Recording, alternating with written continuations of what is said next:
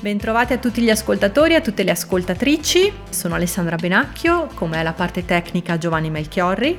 Siamo giunti ad una nuova puntata del progetto Vulnerabili Beni, curato dalla Soprintendenza per i Beni Culturali di Trento in collaborazione con Samba Radio.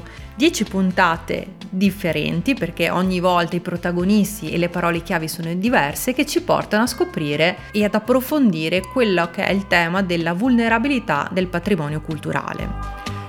L'ospite di oggi è Maria Luisa Tomasi, detta Licia, che è una restauratrice. Ha lavorato per molto tempo, fino a luglio 2021, nel laboratorio di restauro storico-artistico della Soprintendenza di Trento.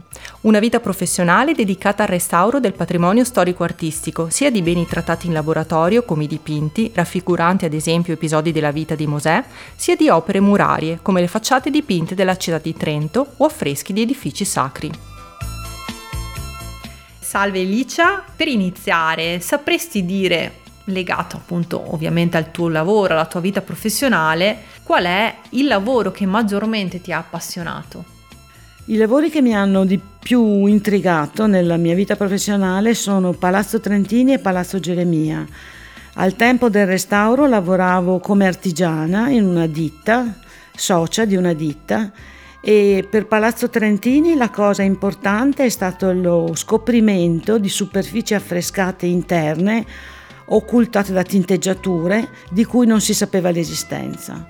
E a Palazzo Geremia la cosa più così importante è stata la difficoltà perché nei, negli interventi di restauro che erano stati fatti precedentemente non era mai stata fatta una pulitura vera e propria erano state fatte delle puliture sommarie e noi ci trovavamo di fronte a una superficie con molto sporco, con molte ridipinture anche antiche, il tutto pasticciato assieme, per cui bisognava dividere, togliere prima le, i fissativi, poi le ridipinture antiche, poi quelle più antiche ancora, con tutto un processo molto complicato di pulitura e alla fine abbiamo fatto un consolidamento con idrossido di bario che è un consolidante di tipo inorganico e per questo abbiamo chiesto una consulenza al professor Botticelli di Firenze il quale era proprio un luminare in questo tipo di consolidamento su superfici affrescate.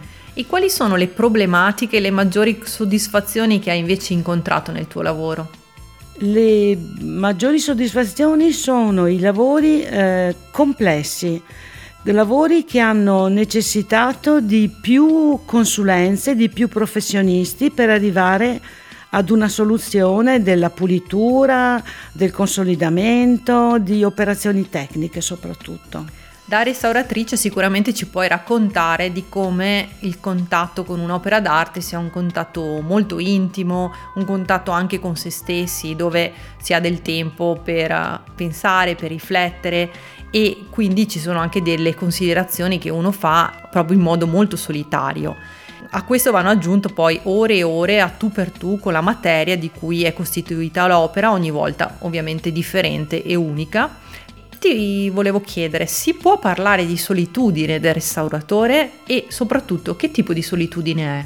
Sì, si può parlare di solitudine in senso lato. La solitudine che, che cerchi tu come restauratore per eh, focalizzarti sul lavoro da, da portare a termine che è soprattutto rivolta al ritocco pittorico che è una delle operazioni più laboriose e che fai necessariamente da solo come operatore. C'è però da dire che la solitudine non è in senso esteso, perché poi se hai dei problemi puoi chiedere delle consulenze a degli specialisti e quindi a condividere il lavoro con altri.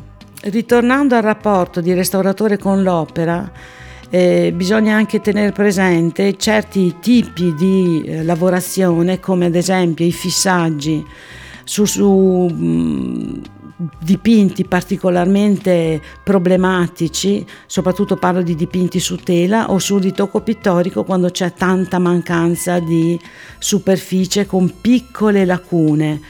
Eh, dipinti che ho restaurato recentemente che parlano delle, della vita di Mosè. Eh, sul dipinto Mosè salvato dalle acque solo di ritocco pittorico ho eseguito un 180 ore di ritocco pittorico, quindi questo rapporto di solitudine in questo caso c'è perché ero io di fronte all'opera che pazientemente, buchino per buchino, riprendevo il colore e cercavo di ricucire tutte le mancanze. Tanto che in quel dipinto in particolare, nella, nella figura femminile centrale dell'opera, alla fine è risultato avere in braccio un cagnolino che prima non si vedeva, era talmente massacrato di piccole cadute che non si riusciva a leggere la figura. Sapresti dirci quali sono gli aggettivi che identificano meglio la tua natura di restauratrice? Io credo che la, l'aggettivo che mi identifica meglio è la perseveranza, nel senso che io credo che essere molto presenti sull'opera che hai di fronte e il cercare sempre alternative nuove ma valide, non, non tanto per cercare il nuovo, perché non sempre il nuovo è il, il meglio, insomma, però essere sempre attivi, mai passivi, insomma, ecco. Il restauratore di un'istituzione pubblica come la soprintendenza, dove hai operato per uh, diverso tempo, ha anche la responsabilità di custodire un oggetto che appartiene ovviamente a tutti noi e che tornerà alla collettività per continuare a trasmettere il suo messaggio, a patto che ci sia ovviamente una corretta esposizione e manutenzione dello stesso. Dal tuo punto di vista, come pensi che si possa diffondere la sensibilità e la consapevolezza verso il patrimonio culturale come bene comune, quindi come un bene appartenente a tutti noi? Io credo che la cosa determinante sia la manutenzione. Bisogna far entrare bene nelle teste che la manutenzione è una cosa determinante. Se un, un restauro viene fatto e ultimato e dopo 30 anni bisogna ritornare e rifare il restauro, quando invece dopo 10 anni una corretta manutenzione allungherebbe la vita di questo restauro. ed è determinante parlare di manutenzione e spiegare cosa vuol dire la manutenzione perché come in una casa noi facciamo le manutenzioni sulle pareti, le tende, i vetri, il, con le pulizie, allo stesso modo un edificio, soprattutto facciate esterne, su cui si deposita il particellato atmosferico che contiene particelle carboniose, polveri, pollini, eh, residui di combustione, idrocarburi, pensate tutte queste cose cosa possono combinare alla superficie pittorica si instaurano dei uh, fenomeni sia chimici che fisici e, e, e, sono disgreganti per la superficie pittorica se non si rimuove tutta questa sporcizia dalle superfici e, e si fa respirare nuovamente la muratura. Grazie Alicia Tomasi, grazie del tuo contributo e via al nuovo audio di oggi legato alla parola chiave.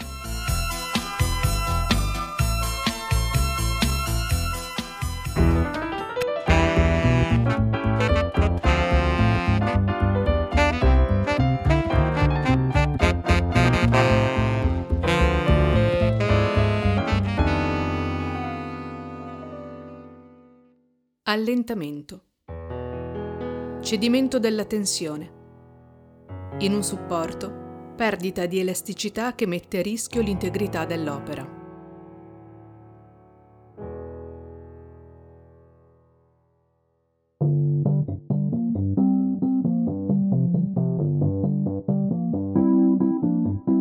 E 33 del mattino. L'ora del lupo gli occhi spalancati sopra un buio sovraffollato di spettri. È come se il tempo si fosse bloccato. Coprifuoco. La città è un silenzio che dura. Il presente questa notte non passa mai.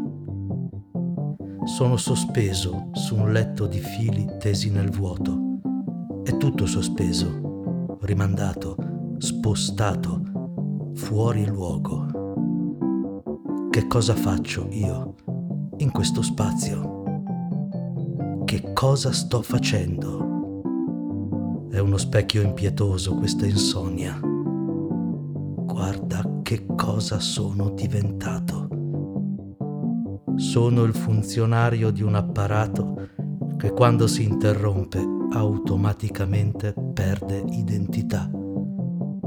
Il nome che porto, il mio nome, se lo chiamo qui nel buio, chi o cosa mi risponde? Le parole della passività. Speriamo, auguriamoci, auspichiamo, vediamo cosa succede. Non succede niente niente se non mi do da fare. Ma io poi da solo, che cosa mai posso fare?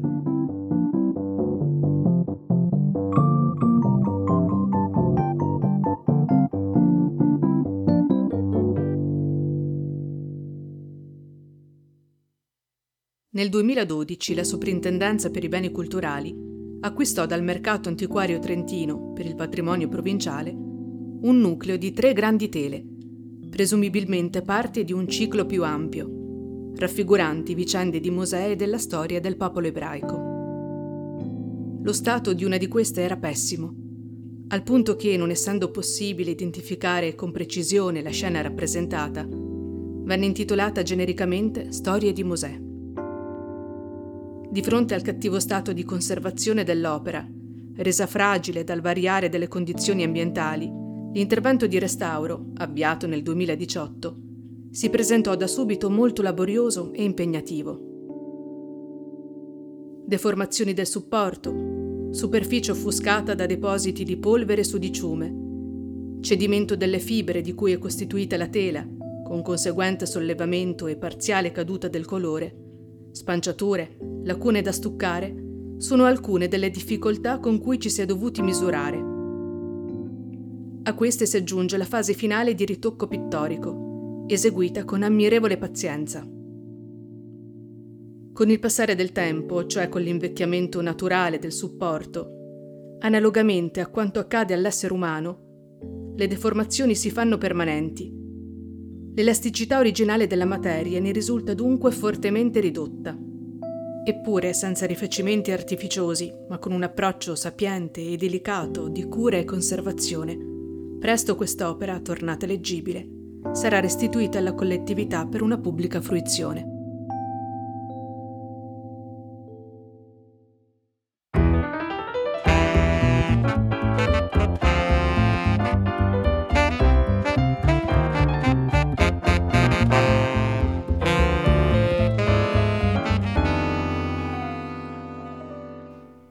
Vulnerabili Beni è un progetto sonoro della Soprintendenza per i Beni Culturali di Trento con la collaborazione di Mercurio Società Cooperativa e Samba Radio. Progetto sonoro a cura di Lucia Cella, testi e voci Ilaria Andaloro e Fabio Gaccioli, approfondimenti Lucia Cella e Maria Luisa Tomasi, contributi di Antonella Conte e Luca Gabrielli, musiche originali Maurizio Brugnara, registrazione e produzione audio di Carlo Nardi.